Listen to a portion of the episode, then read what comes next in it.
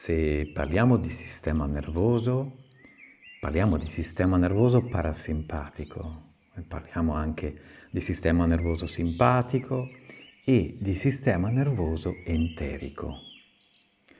Ecco, quest'ultimo sistema ehm, si tratta di una mh, mm, sorta di, di, di, di rete eh, diffusa di nervi all'interno delle pareti del tubo, del tubo intestinale, del tubo digerente e non solo lì.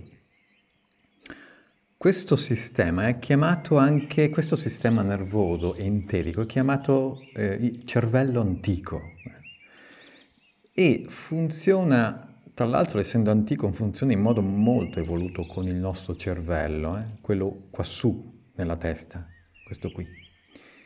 Ecco, qui vediamo che l'intestino può assumere um, un'importanza cruciale per le nostre risposte emotive. E un'importanza cruciale per quelle risposte che chiamiamo appunto sensazioni di pancia, termine molto noto.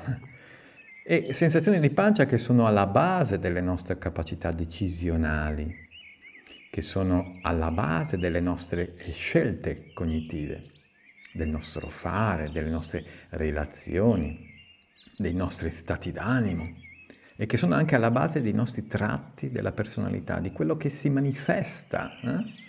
attraverso la nostra personalità.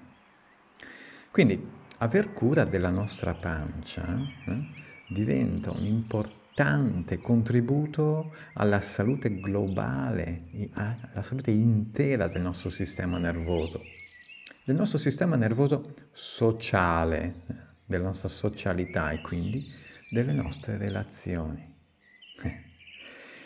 Ecco, questo è un piccolo mh, mm, anticipo di quello che sarà domani, mh? Mm, il podcast di domani.